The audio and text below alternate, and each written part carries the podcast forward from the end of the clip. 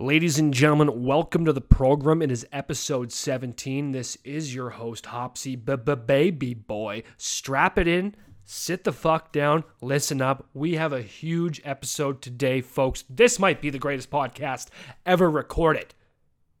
So shut up and listen for a second. I'm joking, folks. We have a huge one here today. It is Tuesday, just before 9 p.m., November 10th. Getting this one out a little bit later than previously promised. A little bit busy right now.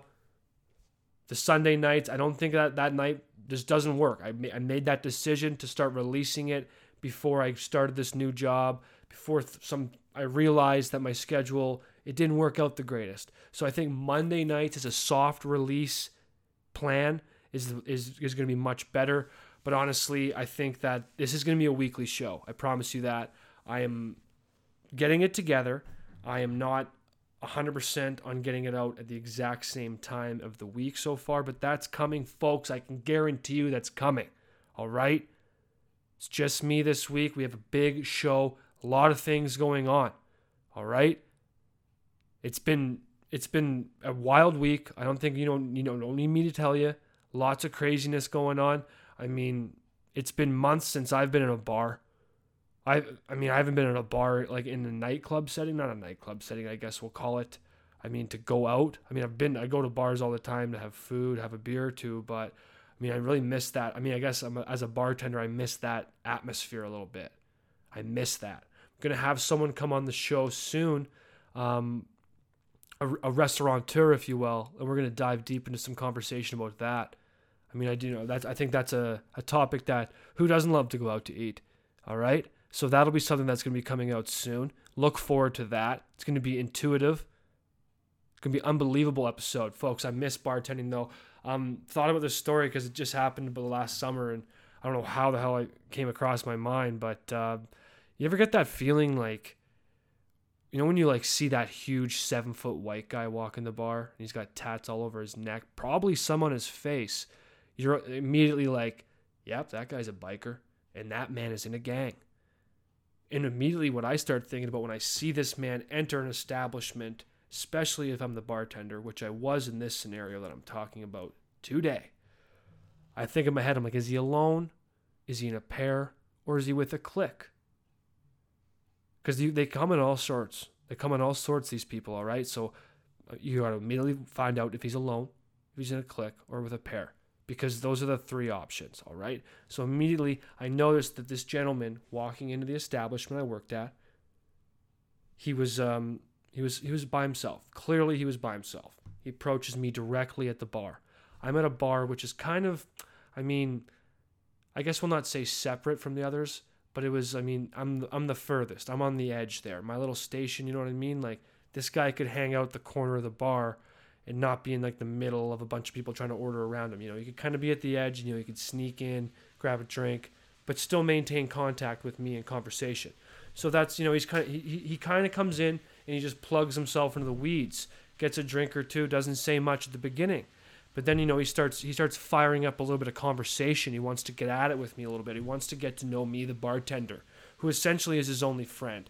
I mean, me as a bartender, I, I don't know. I'm not great with names, but I if I've seen your face, I guarantee you I probably remember the drink you've ordered if you've ever ordered one directly from me. So I mean like I feel like I have a good gauge on people that have been in the bar, certainly people that have ever been served by myself. So I immediately think to myself, I've never seen this guy before. There's zero chance this guy's from around here. There's zero chance this guy's been here before. He's by himself. He's just fucking around. So I sit there, I start chatting with him. Next thing you know, he goes straight to this one, which is honestly a barroom classic that you don't hear enough of. He goes, If I arm wrestle you and win, will you give me a free shot at tequila? And in my head, I'm like, um, You're asking me this for two reasons. There's one of two reasons. If you've ever seen a guy ask to arm wrestle someone at a bar, it's either because he's literally about to get his fucking arm broken off of his body and shoved up his ass, or it's because this guy is no there's no doubt in this guy's mind that he will not lose. And I mean, me looking at this, this guy was literally he was six foot six. He had to have been two seventy. Like I'm a big body. This guy made me look like a shrimp. Like this guy made me look like a bitch. And so I'm looking at him like, well, I'm assuming it's not the first one. So this guy's probably gonna try to rip my arm off in front of the entire bar, but that's fine. So I, I can't bitch down. Like a couple people beside me hear this go on. They hear the guy ask it. I mean, this guy's terrifying. Half the people in the bar are just watching him to make sure that this guy doesn't just go on a, I guess an, an attack and just mow down half the bar with his fists because he could have, he could have, and it would have been no contest. So, anyways, he challenges me to this arm wrestle, and I'm like, I have to do it. Basically, like in my eyes, I had to do it. So we gear up, and I'm like, well, maybe he's like, maybe I don't know what to expect. Like, I'm not to not try here. So I gear right up, and he lets me go, and immediately he's just toying with me. He lets me get him right down, so it's like I'm about to win. I'm an inch off the bar. I'm hovering, I'm hovering, like, and I'm pushing on him. Like, anyone that's been in an arm wrestle and has had it go right down to the wire, that's the worst feeling, you know, when you got like your scapula feels like it's getting ripped off. Like, he's holding it at the worst spot and he was just making me look like an idiot. He's bouncing it, bouncing it. Sure enough, he just comes up like I don't even know. He just literally just when he wanted it, he just went like this, bam, done, over, contest done. Thought my arm was snapped, but no, he, he wins in a second. I obviously give him a shot at tequila, not barking up that tree, and but I immediately knew that by doing this, this gesture of respect went a long way for the biker. I'm not going to identify the biker by the club he rolled with because honestly, he never he never really mentioned it to me. It was I think I definitely know what he like not maybe not like I'm not a I'm not a biker by any means, but I feel like I'm I'm assuming I'm realizing who he was um, who he who he was possibly a member of. He's he just started talking in a really weird way. He'd be like, "Yeah, my bike's parked uh, couple blocks up the road, but uh, I don't think anyone's gonna fuck with it once they uh, once they see what club I roll with. I don't know what accent that was. That's certainly not the way he talked. He sounded like the singer from uh, Five Finger Death Punch, Ivan Moody. He literally sounded like him speaking. I thought it was hilarious. I couldn't even like. I wanted to laugh talking to him. I was like, this guy is just a walking stereotype. This guy is just a painted picture with the brush. Exactly what you think a biker would be. So I'm intrigued. I'm intrigued as shit. Like, I've I want motor. I like motorcycles. I don't have one. I used to think I would by this time of my life. I certainly don't. But I mean, I, I like Harleys. I like looking into that shit. Certainly know I can't afford one at the moment.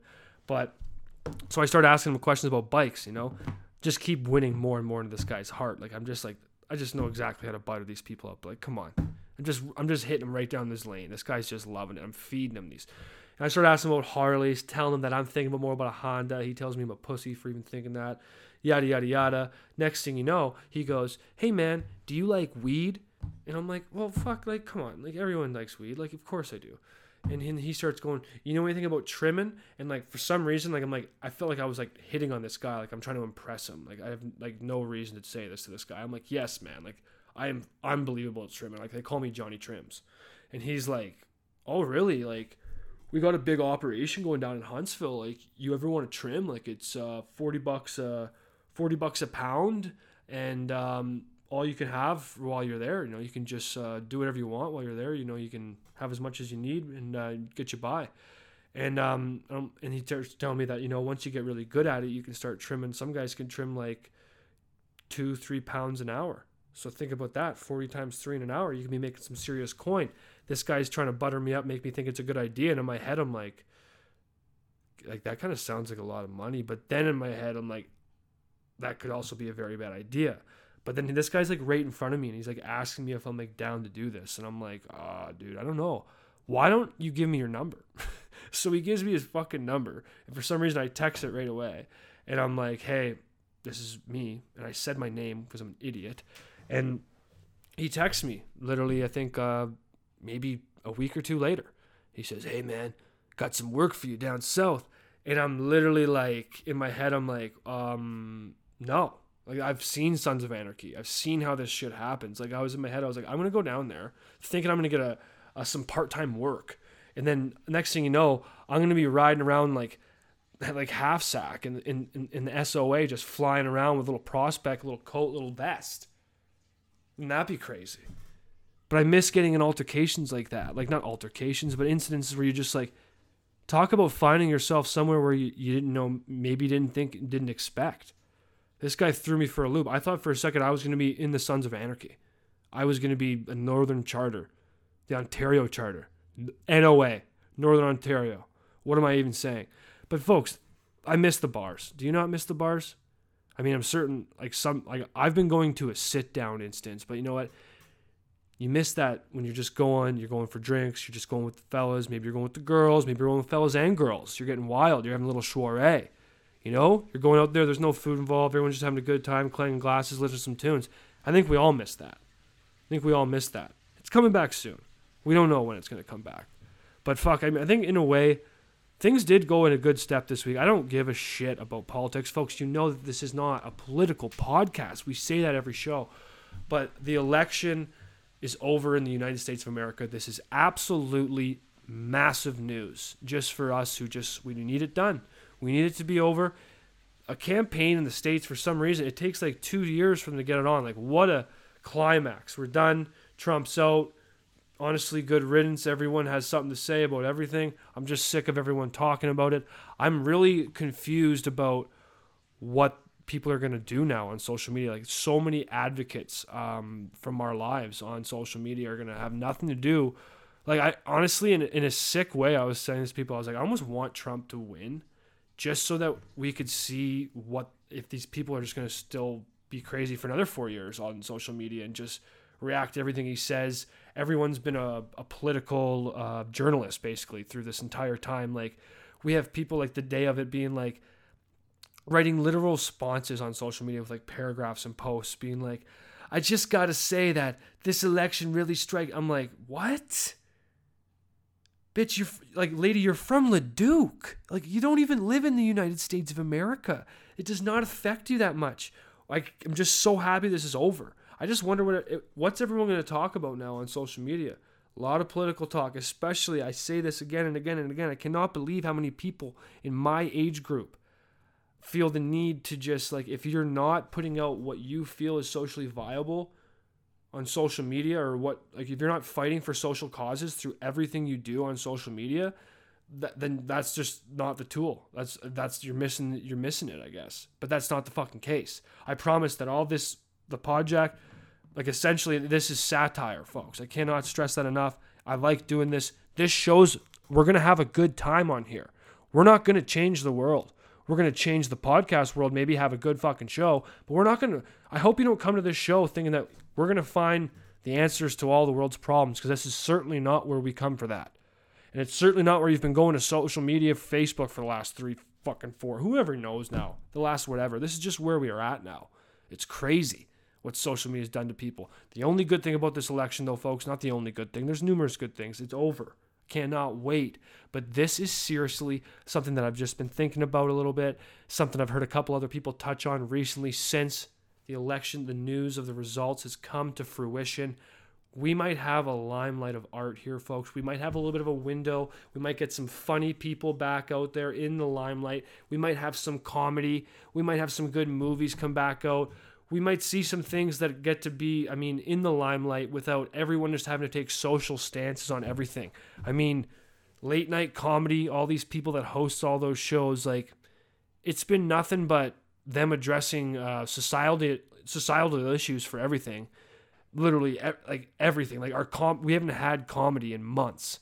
We haven't had like we haven't been able to laugh about anything. And I honestly think that Donald Trump being out of office, that polarization of everything is going to shift. And I feel like people are going to be able to go back and be a little bit ridiculous, say some crazy shit.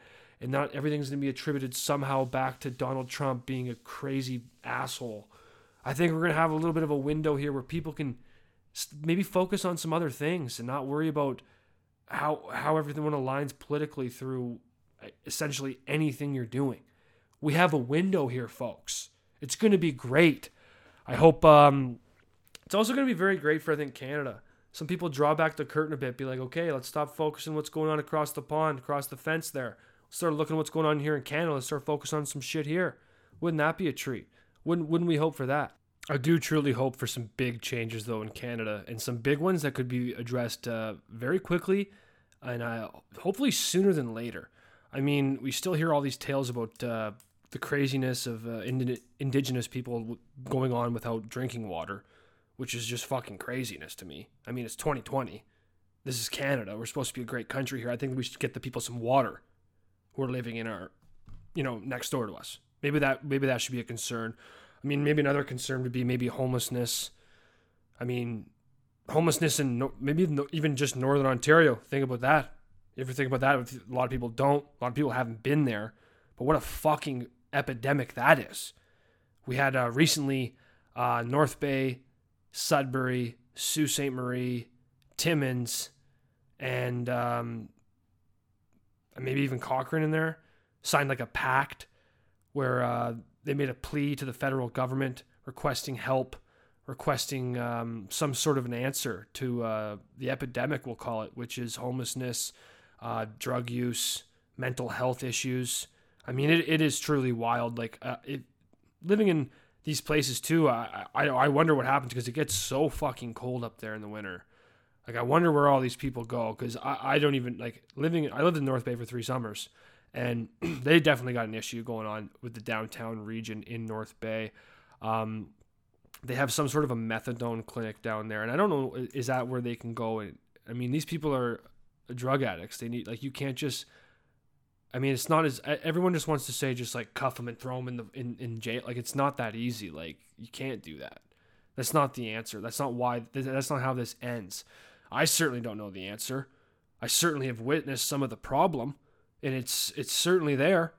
Like I'd be nothing. Like I'd be I'd be going to the bank and I'd be trying to deposit a check. It'd be like uh, I remember one time it was like uh, it was middle of the day. It was a weekday. It was middle of the day, probably like a just after lunch. It was like a two p.m. sunny, beautiful summer day, and I'm I'm walking across the street, and I and I basically I just I just start hearing someone screaming like I'm gonna fuck you. I'm gonna fuck you and I'm gonna fucking kill you. Ah, I'm gonna kill you. I'm gonna. And he starts screaming it just louder and louder. But he's. I look over. The guy's just running down the middle of the road with his arms above his head like he's a T Rex. He was literally walking on the yellow line of Main Street, downtown North Bay, with his arms. I thought. He, I think he thought he was a dinosaur or something, and he's just barking. You know, and he, and he wasn't looking at anyone. He was just staring straight ahead into nothing, and he just went all the way up Main Street. No one even flinched. Cars are just driving. No one even stopped to pull over. No one even said hello. No one even con- not not even a I guess a concerned plea. I mean, I didn't know what to do. I stood there and just watched him just with my jaw on the ground, and no one even did anything. People are just walking down the street, not even flinching. Doesn't even get their attention. People are just continuing with their conversations. They didn't even see it happen. Like North Bay, uh, the same North Bay on uh, I'm not making I'm not trying to shit on North Bay. I love North Bay, but I mean this is an example of the kind of things going on on Main Street. There was a shitty old motel, and I mean, how, how do you get rid of these things? I mean, there's someone that clearly owns it, and these tenants live there, and these you know cheap and affordable housing. Like you can't get rid of that. People need to live in there. I mean, yeah, it's an eyesore, but you can't get rid of it. But this one that was on Main Street was turned into a chop shop, basically a bicycle chop shop. They would just steal bikes and just bring it there. They'd cut them up and they'd like sell the like the steel, I guess, to get money. Like I don't understand how much money you couldn't be making much money from doing that. Or maybe they were just selling bikes, but like they would just keep getting caught stealing bikes over and over and over again. But just nothing can be done somehow. And like I don't know if this is still going on, but I had a bike get stolen once when I was uh, doing my old podcast, the the Lake Show. What else do you want to know? when I was doing that, um, one episode um, in the first year we did that, it was like May or something like that. I just got a bike like gifted to me from my former boss, Pete Batani. Shout out to Pete Batani. Gave me a bike, literally, and it's my own fault. I brought it right up on my step on my like little porch area. Didn't lock it up. This is my fault. I was about to go right back out to the gym. I was running in to get a water bottle. I ended up running in, getting a call from my co-host for the podcast so I did not take my bike. So I ended up doing my pod. It took me about two hours, and I came downstairs and I just sat down on the couch and I like had a panic attack and I was like, "Fuck! I left my bike on the fucking. I left it on the." I left it on the freaking step, and I in my head I swore that I heard like just heard footsteps from my like roommate or someone coming up, but no one came in the house. So in my head I'm like, "What the fuck if I just got robbed?" So I go out there, bikes off the porch, and not only did the fucker steal my bike, he threw his shitty dump bike, his I will call it a dumpster bike. It, this thing was ass. He just left that. He was riding his shitty bike, saw a better model up on the step, and just did the old swip and swap. Left me with his fucking bones bike. I thought I heard him, so I hopped on his shit stick bike and I just started pedaling around the neighborhood thinking I was gonna find him. Hopefully, finding him, I was just gonna try to kill him or something. Like I don't know what I would have done, but naturally didn't find him, and I was crushed. I was crushed. I just got a bike, and and it was stolen from me. And then not only that, I left the guy's dumpster bike on the on the front lawn for three more days. Someone stole that fucking too. And after that happened, I took a great interest into uh, neighborhood watch you know how there's all these. You ever want to talk about a cesspool? Go and log into one of these neighborhood watch Facebook groups from literally any neighborhood, any city ever, anywhere in Canada, anywhere in the world. Type up neighborhood watch, and then the city you're in. There'll be a hilarious page with, honestly, not the smartest investigators. I think we all know that are present in that group. Anyways, a lot of hilarity was in there, and like then you just see how many people are getting their shit broken into every second. Granted like i mean some people are on there like complaining about like nothing. So i mean it seems like a saturated market of complaints but a lot of people getting their shit broken into. And this isn't just a north bay problem. I'm just addressing like like a, a lot of craziness has been going on and up in that region. Covid's obviously an issue but i believe like opioids like i think more people are dying up north there has to be from than that than covid like there's no way that that's not a bigger issue something really needs to change. I mean, everyone always says like, "Oh, defund the police or or fucking t- take less of their budget and give it somewhere else." And then everyone always says more mental health services, more of this, more of that. I mean, there's got to be an answer, and it, it, it can't be just shipping these people away. I mean, I've heard a lot of rumors of people like this is also complete hearsay. There's no investigation. What I'm about to say, but a lot of people have been saying that there are as as I make a claim and I go back to keep saying what I was gonna say. I love that. Anyways, um, apparently people just get if you're homeless, you can get a one way ticket to North Bay or towns like that, like maybe from places like Toronto. I don't know where they're doing this, but apparently it's a thing. Like they load up buses of the homeless, cart them out of basically where they want them to be, and and just let them off and wherever somewhere else basically and this happens to be sometimes these northern towns because like i always wonder myself i'm like i don't i'm like i i understand you know if you're homeless you know you can't travel and whatnot but i'm always like how did they end up in north bay and like these cold highway towns like with not like i guess maybe not as much opportunity as there would be in in this in more in a city and stuff like that but i mean there's going to be homeless people anywhere but it's sad to see right now what the state of some places up there and i mean I'm talking from experience, just seeing it in, in regions like Northern Ontario. I mean, I hope we can come to an answer for something like that in Canada because it's fucking crazy. Like, it, it really is. I mean, like in the summer months, I can't, I can't, like, you've seen some wild shit. Like, if you're from one of those towns, like, you've seen someone smoke meth and basically blown it in your face and you have to, like, hold your breath and, and walk through it. That's probably happened to you or someone you know and it happens on the daily in these places. I mean, you see the people picking up needles off the street, like it's scary. And I, I don't have I, this isn't me addressing it to say that uh, I have some solution for it, but I mean I think we got to have a conversation. I mean I seen that North Bay has literally just uh, released a new police unit, and they're just going to be on foot, and they're going to try and just uh, they're not dealing with I guess what was the term they used? It was they're not going to use with they're not going to deal with existing problems that have already been addressed. They're simply going to be like reactionary and they're just going to cut around the town on foot. I believe in like a tandem of like, or I guess a group of four. And they're just going to like fly around and be like on like foot soldiers, walking the beat essentially. So, I mean, it's good hearing programs like that. I mean, that's not going to be enough, but we can't. I feel bad. Like I seen a, a, big article today was in on in one of the newspapers up north, and it was about like these people that are just like criminals that you know they're they're getting petty crimes for theft under a thousand bucks, and they just keep getting released, and then they just keep break, breaking into people's shit. They just keep being thieves. They just not. They, they just don't learn their lesson. Like it's it just sucks. I mean, I feel bad for people uh, in both instances. You know, I understand that some people don't have great lives. They got to start stealing and you know they go down the path they don't want to fucking go and, and it's unfortunately a slippery slope but fuck like feel bad for people that too that are working hard and they're just getting their shit stolen from them so i mean I don't know what like what, what what do you even say? Like, what's the answer to something like this? Like, it's going to continue to happen, but like, I don't think like we just cannot have homeless people like this in the street. We can't let them just go out there and just keep harming themselves. Like, that's not the answer. Just to just act like there aren't these problems out there. And I mean, I touched briefly on the indigenous water issue. Like, I don't even know where to begin there. The fact that's even a thing, I'd love to hear more research on that. Like, what a I, why, why isn't more people talking about that? I just find that that's an absolute crazy topic that we don't even like.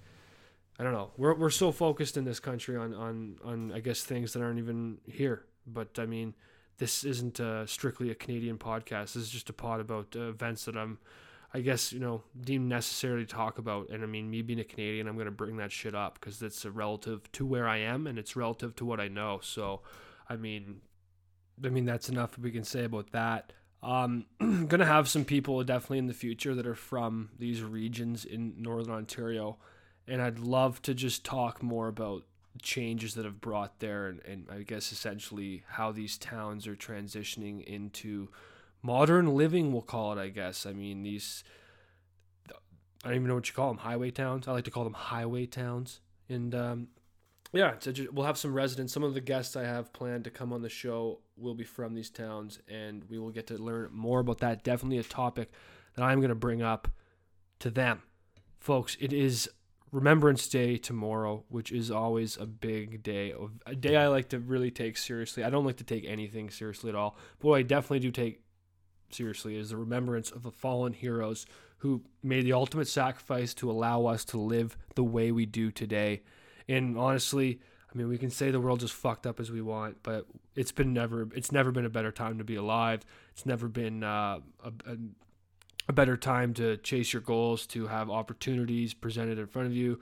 We are very very fortunate to live in the times we do, where we do, when we do, and be able to, you know, not have to go like I mean just the just look back at like the lengths of these world wars, World War One, World War Two.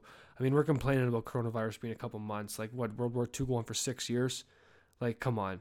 So life isn't that bad. I always like to pay tribute to the people who make the ultimate sacrifice. That is the fallen. That is still the ones that are in the military today, the active duty members.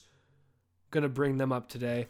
And I thought because it is Remembrance Day tomorrow, and this episode is coming out basically not many of you will probably listen to it tonight so if anyone's listening to it the day that this comes out it will be remembrance day so we'll call this little remembrance episode but either or i thought this was a cool little story about uh, canada's most decorated war hero a man who i was not very familiar with it was getting close to remembrance day and i randomly thought i should i, I don't know off the top of my head who's canada's most decorated war hero and I'm sure there is one, and of course there is, and I needed to look them up. And this is the perfect instance for you to hear a little bit of information. Now you can know this. Maybe you already did. That's good for you. You should know this stuff. But maybe this could be a little bar story. This could be a little something you could tell your parents tomorrow on the phone. All right. That's what we're doing here. All right. So, Canada's most, this is Canada's most decorated war hero. His name is William George Barker. Barker was born on November 3rd, 1894, in Dauphin, Manitoba, and as a boy he had an affinity for riding horses and shooting his service rifle, making it no surprise to friends and family, friends and family, Jesus, when he enlisted with the 1st Canadian Mounted Rifles at the beginning of the First World War in 1914. By March 1916, he had realized that the trenches were not for him, and he transferred to the number 9th Squadron of the Royal Flying Corps. He flew in a BE 2 single engine reconnaissance plane for the number 9, number 4, and number 15 squadrons. On, number, on November 15th, 1916, Barker and his pilot spotted 4,000 German troops readying for an attack on the Beaumont Hamel, a village in northern France. He sent out an emergency call for all available artillery, and he effectively broke up the Germans' attack, and he was awarded the Military Cross for his actions. And then in 1918, Barker was awarded the Victoria Cross for his actions on November October 27th, 1918, while he was flying in his Sopwith Snipe single seat fighter plane at 21,000 feet It was in the France's forest of Mormal. He crossed enemy lines and he opened fire against 15 enemy aircraft. He shot down, he was shot down three different times. He lost consciousness three different times in this fight, but he managed to keep control of his plane. He managed to shoot down three more people while he was getting absolutely lit up. And while he was bleeding, severely injured, I think he got his like elbow shot off. Like he was like a one-armed pilot after this. He landed his plane in Allied territory. He was taken to hospital where he made a recovery, but in many ways was apparently never the same. Um, that was in that was in Mar- he was in the hospital I guess until March 1st of 1919, which would have been the end of his I guess flying days where he was a fighter pilot, but these were his stats from the First World War. And he's the most decorated fighter pilot or decorated soldier in the history of Canada and these are only, these are just stats from the First World War. Barker served in the Royal Canadian Air Force from 1914 to 1919. He then did return from 22 to 26, but he is credited with 33 different aircraft destroyed, the highest for any pilot during the conflict in which he participated. He holds the record for fighting decorations awarded in the First War, including the Victoria Cross, which is the highest and most prestigious award of the British honor system which Canada also plays under for their military. 99 Canadians have been honored with the Victoria Cross dating back to 1857. But he also in this First World War, he he got the Distinguished Service Order and Bar. He got the Military Cross in two bars. He was mentioned in dispatches three different times. France's Croix de Guerre which is awarded to Allied soldiers. I believe it's a it's a big award up there for the French army. And he also got two Italian silver medals for military valor. Very impressive for the young man. So I mean, obviously this is a long time ago. I had never heard about him, but this is cool. This is the most decorated war hero in the history of Canada. Um, after he left the uh, Air Force the first time, him and Billy Bishop, who's another legendary aviator for Canada. Lots of public places named after him. Definitely a more notable name for a lot of people, but I think that is because of all the landmarks in his name. But I guess this William George Barker himself was basically a probably I think he was bigger at the time. He was more well known, but he ended up dying in 1930 unfortunately, and he died in a plane crash when he was performing a demonstration flight for the Air Force and he lost control of his plane and he was only 35 years old, which is very, very sad. Um, apparently, him and Billy Bishop had started their own airline in 1922 when they were both on a little bit of a hiatus from uh, military duty. Um, I don't think the it didn't do as well as they had planned, but in 1921, William George, our boy, Mr. Barker, he was the very first person ever to fly commercial cargo between the US and Canada, and that happened in January of 1921 on a flight from New York City to Toronto. Isn't that crazy that not even 100 years ago, or I guess it is, you can look at it both ways. It's crazy that 100 years ago planes were flying around, but it's also crazy that only 100 years ago, the very first time that had ever happened was less than 100 years ago. That's a that's a crazy stat to think about how far we've come. We weren't even flying cargo 100 years ago, and now we are doing God knows what and where. It's crazy. But this is a cool fact about Barker showing his popularity in the day. When he died in 1930, his funeral was attended by 2,000 soldiers and the largest national state event ever in Toronto's history at the time, where 50,000 people lined up the streets of the cemetery, the Mount Pleasant Cemetery, that huge one that is in uh, Toronto there, and that was where he was laid to rest. Um, crazy story about a, a, very impressive young man. He was also uh, briefly the pres. He was the first president of the Toronto Maple Leafs. Conn Smythe was a former military pilot himself, and yeah, he became the. Uh, where does it say that? He was the president though. It, it doesn't say much about it, so I wonder like if it was something weird happened, but very cool story about a very cool Canadian folk hero that needs some limelight. I mean, pay pay your respects to our fallen. Pay your respects to our military personnel. Those people, uh, they definitely need it, and that's that's definitely not going to change anytime soon. Wear your poppies too. All right, Should be no excuse not to be wearing those. Um, I can never get mine to stay on, but you got to keep going. You got to keep going. Donate a little bit to the Legion. These are all good people. These are people that uh, the project stands with. Project stands behind. Always, always, folks. Not going to go too much longer here, but I have to address something as well. Last week we addressed the the Ontario Hockey League is uh, apparently being told by uh, administration to not have any contact in their season. But what I did not know is that not only did the OJHL this week announce there will be no contact, but like no junior leagues in the area, junior B, junior C, nothing. They're not doing contact, any of them. It's sad. It's crazy. I mean, in a lot of ways, I think they should just cancel the season. That just sounds absolutely crazy. But I laughed like right after the OJ announced that they were not doing contact either, which was no surprise. I mean, if ever, if the OHL isn't, I mean, no, no one else is, but yada yada yada. I see some guy does like the lacrosse goal, like the Michigan, you know, what Svechnikov did last year. You know, you do like you pick up the puck behind the net and you wrap it in. So some guy did that in the OJ a couple days ago, and like the NHL was tweeting it, like a bunch of people were tweeting it. It was going viral, and I was like, well, you can't fucking hit him. Like there's no hitting in this league. Like why don't we just like literally throw up a highlight of like someone skating around like men's league and doing that because that's what we're watching right now. Like they were celebrating. I'm like, well, what what are we gonna do? Like you can't hit them, you can't slash them, you can't do anything because you just can't touch them. Like, could you imagine playing hockey this year? That's horrific. It must be a horrific experience. I feel bad for these kids. I mean, I, I don't know what it's like in a lot of leagues, but I was talking to a, a, guy I was playing with in beer league the other night, and he's he's only 20 right now. He's playing junior C or something, but they're giving him an extra year of, of junior because of all this COVID madness. I mean, good thing.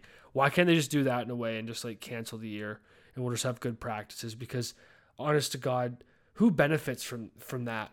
And the fact that I don't think a lot of people realize that like junior hockey has immensely changed in the last 10 years. Whereas like when i played even my last year of junior was 2014 2015 we were like getting paid. We would get paid weekly.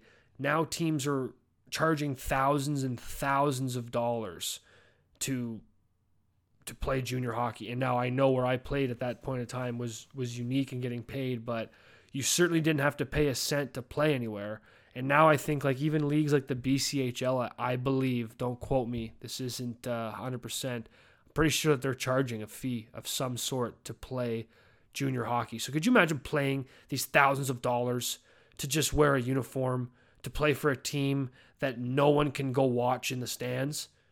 And and how are they making money now? How do these junior teams make money? Do they still make money or as I, I'm assuming that they're having it like it started in Ontario. I remember because when I was playing junior A, we got a butt ton of players, some good players too, that were essentially like, "Fuck you! Like I'm not paying six grand to play junior hockey for you. Trade me, or I won't pay for it." All right, like that's just foolish. No one should pay that much to play junior hockey. But sadly, I just think that's just the times we're in. That shit ain't gonna change. I mean, it's really sad. It's really crazy, but I mean, just to ask that with all this COVID nonsense going on, it's hilarious. Like, at the point of, I mean, we can say whatever we want about the contact, but I mean, what if you by accident run into someone? Then what? What have you accomplished at that point? You like the contact, the body contact didn't come into play. Like just like just putting people in the same area. That's gonna like contact sport or not. Like you're not gonna be able to social distance. You're not gonna be like you're jumping through hoops to say that what you're doing is like somehow stopping the spread of COVID. Like it's the same thing right now. I'm sure anyone who's playing any sort of hockey, beer league, any getting any sort of skates in right now, you're either getting dressed at home, you're not allowed to shower, but you're still going on the ice, sitting there. Like one, I went and played hockey the other day in a town nearby, and they didn't let us get dressed. We were getting half dressed, but then they let you into the dressing room to get your skates on your top half. But then we literally just like no different than any other time. You just get half dressed, go sit in this room right next to everyone else like you would be, but you only have to put on half your gear instead of all of it. And then you go out there and play hockey and like yeah, there's no spitting and stuff, but like guys still spit to a degree. Like it's hockey. Guys are gonna be spitting on the ice and stuff without even thinking about it. So like that stuff's still gonna happen. Like we're jumping through hoops to act like we're doing something to fight this virus. I don't think that the hockey arena is the number one spreader of coronavirus. I mean, I'm not saying it isn't either, but you know, I'm saying that that spread's still possible. But like, come on, like, what are we doing? The amount of I just like, I have no problem with us trying to put in policies to, you know, protect ourselves from this virus 100%. But like when we're just jumping through hoops to act like we're doing things, so we can say that, oh, if something goes wrong, like, well, there was precautions in place. I think that's just fucking stupid. It really is. But I mean, like, it's parts like wear your mask, do all that stuff. But like when we're doing like like no showering after hockey when I just went out there and played with the same amount of guys for 60 minutes, like bumping into them a corner, like I don't think that that's not stopping anything. That's not making anyone's life easier. That's just making the people that work at the rink have to police more things, make their lives worse. Like I mean, at the end of the day, like if you're really worried about COVID 19, you shouldn't be out of the house. You shouldn't be playing hockey. If you're out playing hockey, you should be a health. You should be healthy. You should not be sick, and it shouldn't really be that big of a worry. And I understand that we don't understand how this thing spreads, and I understand that Ontario and a bunch of other provinces just had a bunch of COVID cases that are getting worse by the day. But I don't know. We have to go back to some sort of normality. And I don't want to get on a rant about fucking ice times, but like, I just there's nothing worse right now than the guy who has to be a hero to like enforce mask rules because some dickhead just is giving him a hard time for doing a job that he doesn't want to do in the first place. All right? Let's not be those people, folks. All right? Next episode, I'm going to try to get a guest. I've been in the works of something here. Um, I, again, I'm sorry for getting this one out a little bit late, but the show is just growing, folks. I'm not going anywhere. I'm just getting to get. I'm getting better. All right. Um, got a little bit more free time on me. You know, the hot dog stand has come to a tumultuous end. Uh, unfortunately, I had to put the I had to foreclose the business this past weekend. Uh, was my last kick at it for the year. I'm really hoping that I could get some sort of a project uh, buzzing like that in the future. I, I want to get a legit one. I want to, and this just proved to me that it, uh, it, it, it is fun. It definitely works. Uh, I had a great spot. I had a great summer, but it's getting colder. I mean, people aren't in the mood for mouthful of meat. You know what I mean? Like people love getting mouthfuls of meat for sure, but they're not as in, in big of a you know mind for that mouthful right now, if you will. Do you know what I mean by mind the mouthful? So I, will stop it. I'm gonna come back. I'll be a better griller. I mean, do, do, you think you know someone that grilled more hot dogs, hamburgers, and sausages than me this summer? I'd love to fucking shake their hand because they're certainly probably pretty seasoned themselves. Not as seasoned as I am on that grill. I had a grill that I don't think I even like brushed off with a scraper once. It had so much flavor sunk into that thing. It was honestly so impressive. You would literally strike a match near that thing and you could smell that thing a country mile away and you'd be like, what's cooking? What's cooking? Good looking. I'm gonna have to do I'm gonna have to do a big breakdown of the hog stand. I'll do that next episode because cripes, folks. Like it, I'm not gonna go on to. it's been 40 minutes here. I like doing these ones alone. And I said again, if I have a guest come on, it's gonna be because I know that they're gonna give something to you, the viewer. All right, folks. Guarantee you that. Talk to you soon. I love you all. I love doing this show, and it's just going to keep getting better and better, folks. Thank you for joining me. This is episode 17. This is the project. This is your host. This is me, Hopsy Baby Boy, signing off. Talk to you soon.